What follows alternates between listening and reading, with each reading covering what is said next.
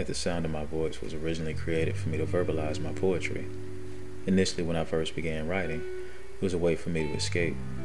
To use words to create a different outcome when whatever was happening in my life wasn't what I wanted it to be. Well, you know how the mind works. Once your imagination starts to run, if you let it run long enough, you might end up somewhere new. I've always been one and desired to inspire mental as well as a physical stimulation with my work. With this platform, I want to introduce the most seductively, prolifically diverse, widest array of poetry and scripted stories that will arouse the audience's intellect and hopefully provide a newness in their perspectives. Now, at the sound of my voice, let's go.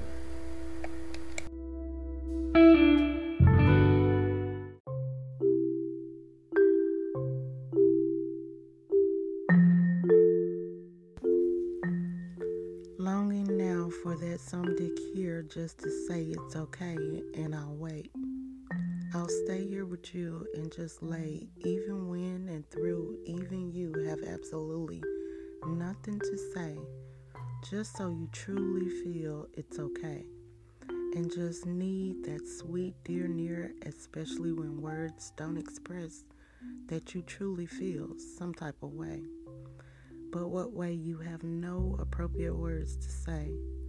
So let it just be enough comforting to hear, baby, sweetie, woman, it's okay, it's okay, it's okay, okay?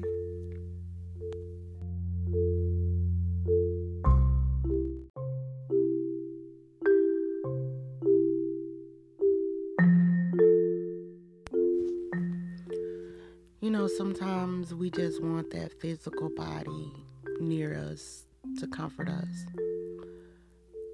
to just tell us that everything is going to be all right. You know, those times when you know you feel some type of way, but there's no words to express it, and you don't really want to express it. You just want to be at peace and have somebody near.